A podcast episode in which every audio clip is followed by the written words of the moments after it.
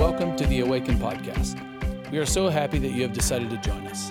Hopefully, you will find the next few minutes challenging and refreshing as we consider together how God is asking us to respond to His grace. If you are listening because you are unable to join us at our physical location, thank you for keeping in step with us, and we will look forward to seeing you in person next Sunday. If you are joining us from outside of Anchorage, then please drop us a line and let us know where you are listening in from. We would love the opportunity to connect with you. If you are exploring faith for the first time or just trying to figure out what Awaken is about, please don't hesitate to drop us a line and introduce yourself. We welcome any question you might have about life, the Christian faith, or Awaken Church. May God be with you as you listen. Now we're going to talk about socialism versus capitalism.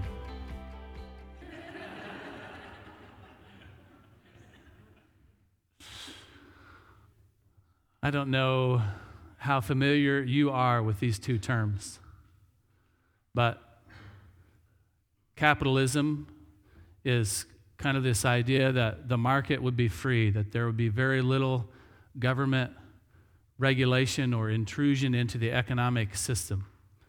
And socialism says that there should be a significant amount of oversight in the economic system. And so there's this tension between those two ideologies. On the one hand, there is the argument that in order to get the best out of the economy, in order for there to be the highest levels of creativity, entrepreneurship, and productivity, then people need to be free to work as they see fit. And then there is the argument for socialism that says if people are left just to do what they want to do freely, then there will be all kinds of abuses to the system. And so we have to take abuse out of the system and we have to make sure that everybody is treated fairly. And so you can see the appeal of both systems. Um, there's this same conflict in the debate that the Apostle Paul is engaging in in 1 Corinthians. Uh, we're going to cover 8 and 9 and 10 today, chapters 8, 9, and 10.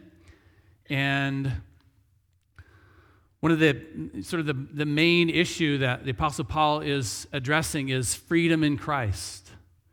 And so that's talking about this tension between the free market and the controlled market. Um, the free market, the free moral market, was created by Christ. He died for our freedom. And religion is like socialism it's legislated morality. And Paul is arguing for some particular things, but at the root of it is this question of freedom in Christ. How far does it really go? And when it gets abused, what should be the corrective action? So, some of you are maybe trying to figure out whether or not I support the free market or socialism. I'm not going to give that answer directly necessarily this morning, uh, but uh, we are going to start by reading uh, 1 Corinthians uh, chapter. Um, chapter 8 here in just a few minutes, but I want to uh, I want to pull out a couple of other verses from, from 1 Corinthians uh, to talk about uh, just the, the difference between freedom in Christ in terms of uh, like governmental structure within the church and and not freedom or a religion of rules. So this is the Apostle Paul writing to the church in Corinth, and because he's an apostle, he has authority over the church. And he is actually the founding pastor of the church at Corinth. And so, if any particular apostle would have more authority over the church at Corinth, than other apostles, it would be him because he's the founding apostle. And so he has sort of, you know, other than Jesus, he has sort of this ultimate place of authority with that local congregation. So he could have just made demands about how people ought to live. But I want to share just a couple of phrases that Paul uses, and I think this captures uh, the spirit of Christianity. Uh, so the first one is uh, 1 Corinthians chapter 1 and verse 10. This is after Paul gives his, his greeting, just a, you know, a, a general or sort of a polite spiritual greeting. And then in verse 10 is sort of really where he starts to get into uh, what he's after. And he starts with these words. He starts with, I appeal to you, dear brothers and sisters. And I think this captures the spirit of Christianity because this is what Jesus does for us. He appeals to us. This is what God does for us. He appeals to us, or He invites us, might be a, a word that we would uh, would understand a bit better. So if your friend invites you over to their house, are you obligated to go? No. Now, God is sovereign, He has all power, and so God could just tell you to be a follower of Christ. And if He told you to do that, if He demanded it of you, you would have no choice because He is sovereign over this world. But that is not the way that he approaches us. Uh, 1 Corinthians chapter uh, 10 and verse 15 is another example. Paul, in the middle of his argument for um, not eating food sacrificed to idols, he says, You are reasonable people. Decide for yourselves if what I am saying is true. And so these are invitations for people to, on their own, with a rational mind and with a willing heart and mind, to step into obedience. That is different than having morality legislated to you. So in the Old Testament, we have the Old Testament law where God prescribes or legislates a way of life and tells people that if you live by this way, in fact, I demand that you live by this way. If you do this, then life will go well for you. And if you do not do this, then life will go poorly for you. And he goes a step further. If you don't live by my covenant, by my commands, then you will not be saved. You're not going to make it there's no hope for you. But Jesus comes along and does this extraordinary thing. Jesus comes along and he meets the requirements of the law. He satisfies all of God's commands and demands on our behalf. And he gives us that freedom so that we no longer have to satisfy God's demands, commands, requirements, anything we're free. That's what we call the good news of Jesus Christ. We're free. When people ask how to become a follower of Christ, we don't give them the Ten Commandments, do we?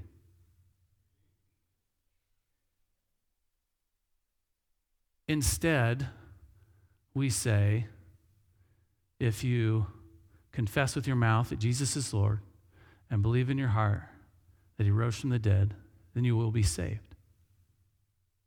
We talk about just placing our faith in Christ. Faith in the fact that he has done all the work necessary for our salvation. And this is what separates Christianity, the Christian faith, from any other religion. Is that there is nothing for us to do, it is all already done. That's what we call the good news of Jesus Christ. So, let's imagine for a moment that you had been trying to live a moral life, trying to find your way to God, trying to do right things, but you found yourself failing over and over again. And imagine that somebody came and told you that you didn't have to try anymore. Imagine that somebody came and told you that you didn't have to worry about rules, laws, regulations, past behavior, future behavior, that that was all taken care of for you by Jesus that because of what Jesus did on the cross, you were going to be offered eternal life, regardless of what you've done in the past, regardless of what you do in the future. You were going to be offered eternal life because of Jesus' work on the cross. Just imagine somebody telling you that. Well, there are a couple of different responses that people tend to have to that. One response is, Whoa! Yeah! Have your attention? And then they spend the rest of their lives just doing that over and over. God, you are so absolutely amazing for providing this freedom for me. What would you like me to do? I'm all yours. I'm completely surrendered to you. You are worthy of my worship. You are worthy of all that I am. That's one response. The other response is, huh, that's pretty cool. I guess, I guess I'm free. I guess I'm free to do whatever I want to do. I guess I'm free to do all the things I want to do. Huh. That's cool. You see the difference? Well, the specific issue in 1 Corinthians 8 that Paul is dealing with is an elite group of Corinthians who are probably uh, upper class. Uh, they are socially mobile. Uh, they are going to uh, the most popular dinner parties around, which include uh, idol worship. This food is sacrificed to uh, you know the idol that is in that restaurant, and there's a ceremony done and then uh, there's a party, and this party in, includes often um, the drinking of alcohol in significant portions. It includes often uh, sexual activity of a variety of types. And these people who are knowledgeable Christians know that they are free in Christ. And they know that there's no judgment in Christ. And so they know that they are free to do anything. Paul writes, Now regarding your question about food that has been offered to idols. Yes, we know, and then in quotes, and this means or likely means that he is referring to their letter to him or a common phrase that they would use. He says, We know that, and then in quotes, we all have knowledge about this issue. But while knowledge makes us feel important, it is love that strengthens the church. Anyone who claims to know all the answers doesn't really know very much. But the person who loves God is the one whom God recognizes. Or in other um, translations, it says, the person who loves has full knowledge. So, here's something for us to understand. If our, if our increased understanding of the Bible leads us to be less loving, less considerate of others, more self centered, more self seeking, then we are becoming a fool.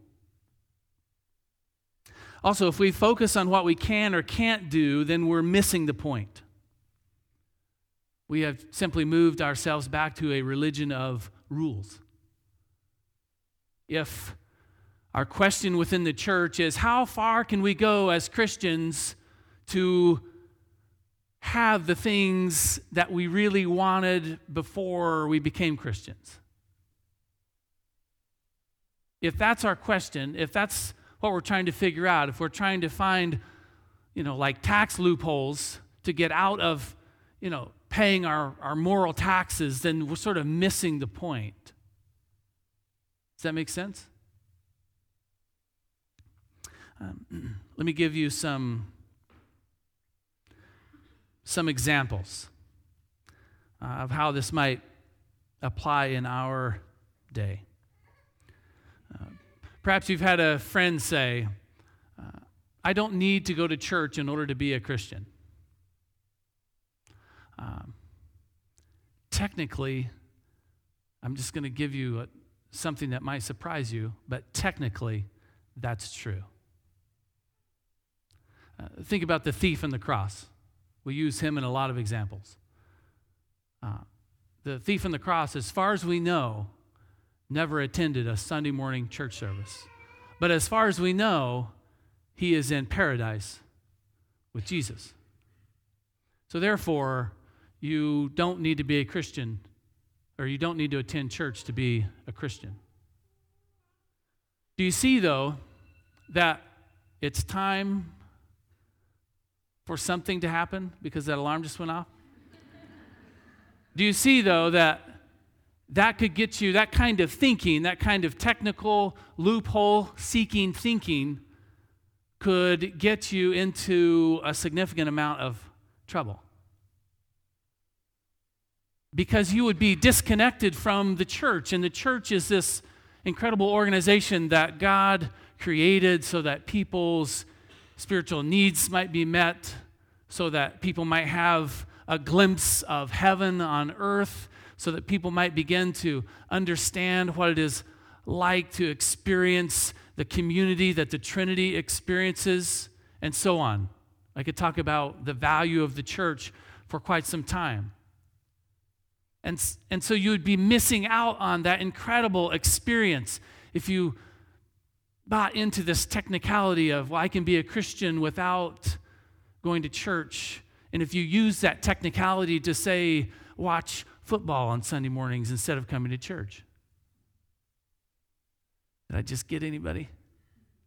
Maybe people watching online, I don't know.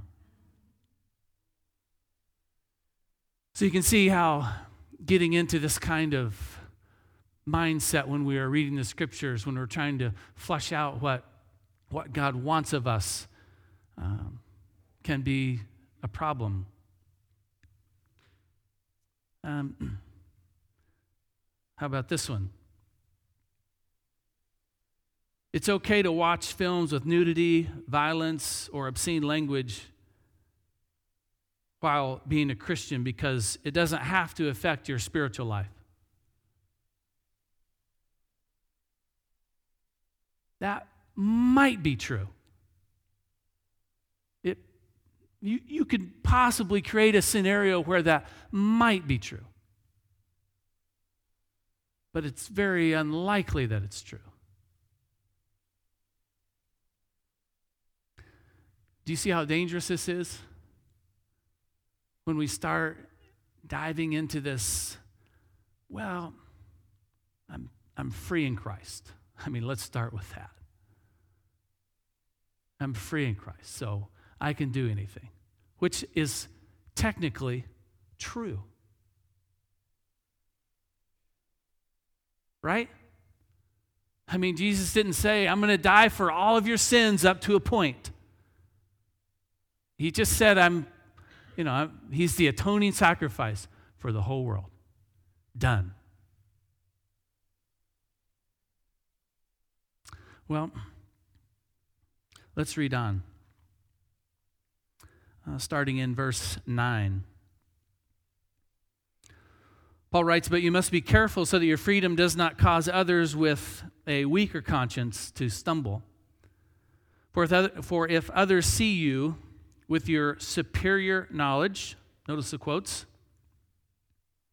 eating in the temple of an idol, won't they be encouraged to violate their conscience by eating food that has been offered to an idol? So, because of your superior knowledge, a weak believer for whom Christ died will be destroyed.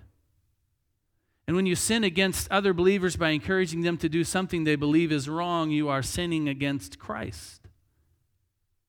So if what I cause or so if what I eat causes another believer to sin, I will never eat meat again as long as I live, for I don't want to cause another believer to stumble.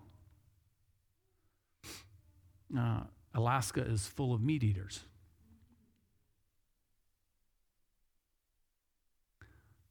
Would you be willing to become a vegetarian? Paul's being sarcastic here in his statement, but if, if that were actually the case, I'm quite certain Paul would say, forget meat. It's not that important.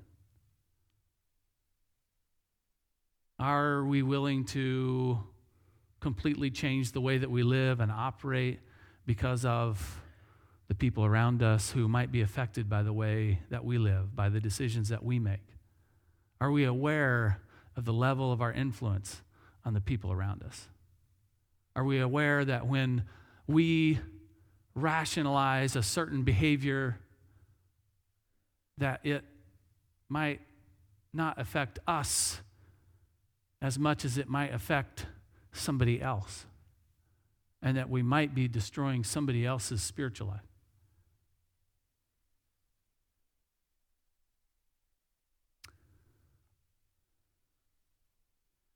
Well, let's move on. 1 Corinthians 9, um, the Apostle Paul begins by defending himself as an apostle and trying to help the Corinthian church understand why it is that he has operated in the way that he has. Uh, then he goes into uh, this section starting in verse 19, which is where, uh, where we will pick up. And he invites people to put the gospel before dignity. So,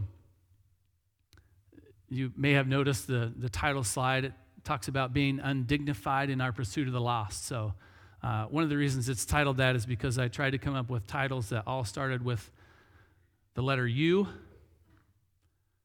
So, uh, several weeks ago, we started this uh, series with Paul's appeal for the church to be united. And then we talked about uh, the church community being unlike anything else in the world in terms of how we operate with each other. And this morning is about being undignified in the pursuit of the lost. So, why do we call it that, or why are we saying it that way? Paul is inviting the Corinthian church to understand why he has given up dignity in order to, in the best possible way, pursue uh, the lost people in Corinth. Um, think about Paul as one of the most educated people in his culture. He has the entire Old Testament memorized.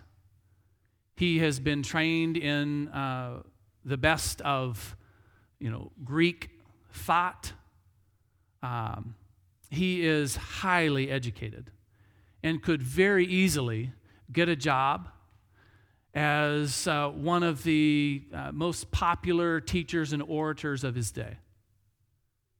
Uh, he is highly, highly skilled in his ability to, to teach.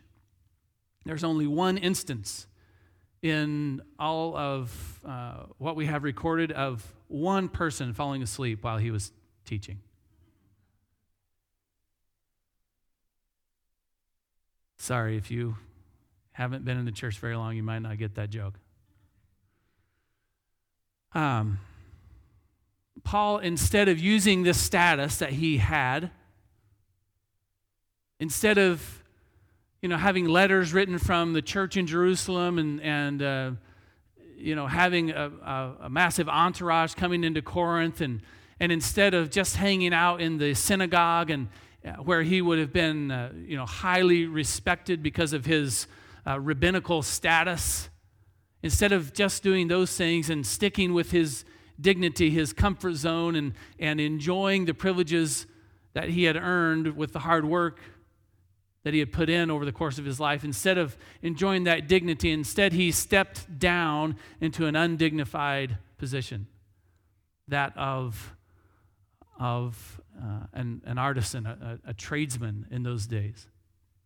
Uh, he was a, uh, a, he worked as a leather worker, a tent maker. And he refused patronage. He refused donations from wealthy people who offered to support him in his teaching ministry because he wanted to teach the church of Corinth what it meant to be a follower of Christ. And it means that we leave behind our dignity in order to pursue others, in order to engage with the people around us. So, uh, starting in verse 19. Paul writes, Even though I am a free man with no master, I have become a slave to all people to bring many to Christ. Um, this is what Paul is trying to get the church to dive into. He's appealing to them, he's appealing to their rational minds, saying, Look what I've done, look how I've done it, and I want to invite you into this life. Uh, he's talking here specifically about um, dietary issues and other traditions, Jewish traditions versus Gentile, because we're talking about you know food being sacrificed to idols and and so on. So he, he uses food as an example. He says, When I was with the Jews, I lived like a Jew to bring the Jews to Christ. When I was with those who follow the Jewish law, I too lived under that law. Even though I am not subject to the law, I did this so I could bring to Christ those who are under the law so, Paul is very aware of his freedom in Christ. He defends it over and over and over again in all of his writings. He's very aware of his freedom in Christ. He's very aware that he does not any longer have to live by the old Jewish law. But when he's around Jewish people, oh, he toes the line. He crosses every T, dots every I. He does it perfectly. He goes overboard. And remember, Paul is a Pharisee among Pharisees. He knows how to get it right. And he does. Because he wants an opportunity to share with, Jews, with Jewish people about freedom in Christ. Then he says, starting verse 21, When I am with the Gentiles who do not follow the Jewish law, I too live apart from the law so I can bring them to Christ. But I do not ignore the law of God, I obey the law of Christ. And so he's essentially saying, when I'm with the Gentiles, I have bacon. Mmm, and I like it. But he's also balancing it with, I don't just leave morality behind. I live under the law of Christ. And that's a new law. Let's read further. When I was when I'm with those who are weak, I share their weakness. For I want to bring the weak to Christ. Yes, I try to find common ground with everyone, doing everything I can to save some. I do everything to spread the good news and share in all its blessings. So, maybe for us that means to live more simply in order to be able to give more. Maybe it means for us that we ought to be quick to do what others disdain. Maybe for us, it means giving up personal entertainment in exchange for kingdom impact. You guys catch that one? How many of you like uh, entertainment? We have one person who does like entertainment. There's two. All right, we're getting, we're getting more onto it here. Uh, giving up personal entertainment in exchange for kingdom impact. Um, just a fun story. Would you like a fun story? Uh, I, my dad was recently uh, here, and uh, we were talking about different things, and uh, we were talking about the denomination that we grew up in, uh, the Church of God Holiness, it was called, and uh, there were there were rules, like actually printed rules of the church, things that you needed to adhere to in order to participate with that church um, that were extra biblical. Uh, they were things like, for example, uh, women could not wear pants, they needed to wear dresses. Uh, no jewelry was allowed. Um, men could not wear shorts, they needed to wear pants. They needed to have sleeves that covered their elbows because everybody knows that men's elbows are super sexy.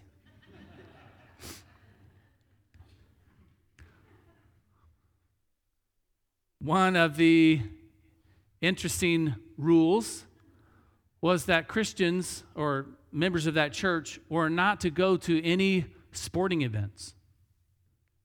Whoa. And I actually wasn't aware of this, even though I grew up in that denomination, because it turns out my dad cheated on that rule. And we regularly went to sporting events. Uh, we were even allowed to play sports within that denomination. That was highly critiqued, but I never knew about it. Uh, my dad told me a funny story about when he and another pastor friend in the same denomination decided to go to a Kansas City Kings game, which the Sacramento Kings NBA team, they used to be in Kansas City, anyways. They decided to go to uh, a game, and this other pastor friend was quite nervous because he shouldn't be there. Anyways, they went to the game, they enjoyed it, they went home, and this other pastor friend received a note under his door that said, You were seen at the King's game. He was very, very nervous. Uh, my dad explained listen, it was an anonymous note, so they don't want to be known. But uh, we have to assume a couple things about this other person. You know, they they're obviously okay with going to the Kings game themselves. And if they say anything, well, they're in trouble too. So they were safe. Um, I will say this, though. I think that in my own life, I spend a lot of time being entertained and seeking entertainment. And I honestly struggle when there's not enough entertainment or the right entertainment. And I think I probably spend too much of my energy and effort pursuing entertainment. Maybe you're in that same boat. All right. I'm, we could spend more time on that, but I'm going to move on. Chapter 10, starting in verse 27. Uh, Paul wraps the discussion up. He says, If someone who isn't a believer asks you home for dinner, accept the invitation if you want to. Eat whatever is offered to you without raising questions of conscience. In the parentheses, no. But suppose someone tells you this meat was offered to an idol. Don't eat it out of consideration for the conscience of the one who told you. It might not be a matter of conscience for you, but it is for the other person. For why should my freedom be limited by what someone else thinks? If I can thank God for the food and enjoy it, why should I be condemned for eating it? And here's Paul's uh, maxim for us. It says, So whether you eat or drink or whatever you do, do it all for the glory of God. Don't give offense to Jews or Gentiles or the church of God. I too try to please everyone in everything I do. I don't just do what is best for me. I do what is best for others, so that they, or so that many may be saved. And you should imitate me just as I imitate Christ. Paul looked at the life of Jesus and he saw something. He saw that Jesus became absolutely undignified in his pursuit of the lost. He saw that at the end, Jesus had his beard ripped out, that he was spat upon, that he was mocked, that he was stripped, that he was flogged, and that he was crucified. And he saw that the God of heaven did that on his behalf. And so he made a determination in his own life that he would do whatever necessary. He would become as undignified as he needed to become in order to save as many as possible. So, how is God asking you to become undignified? How is He asking you to use your time, your energy, and your resources not on yourself, but in an undignified manner on somebody else? To stop building your own kingdom and start investing in God's kingdom. Let's pray.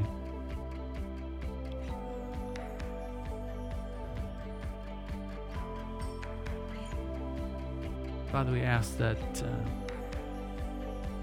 you would watch over us, that you would help us uh, just respond to you well, respond to your incredible grace, that we would use our freedom to freely serve uh, the people around us.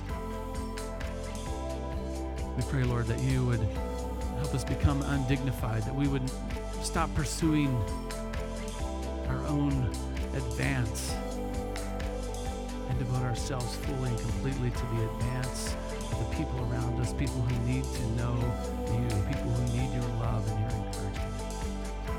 We pray these things in Jesus' name. Amen. Please stand. From 1 Corinthians 15 and verse 58. Therefore, my beloved brothers, be steadfast, immovable, always abounding in the work of the Lord knowing that in the Lord your labor is not in vain.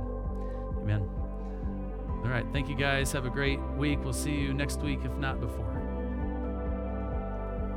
Thank you again for listening. It is a joy to be able to share God's truth with you. Hopefully, you found this teaching helpful to your understanding of what it looks like to be a follower of Jesus in today's world, and hopefully, you are inspired to take a further step of faith. Please let us know how we can be praying for you as you continue your journey. If you live in the Anchorage area, you are welcome to join us any Sunday. And we have an Awaken 101 event every six weeks, and this is also a great way to find out more about our church. Please sign up for that event by going to the events tab at our website, awakenalaska.com, and looking for Awaken 101. Feel free to share this podcast with your friends, and we will see you next week.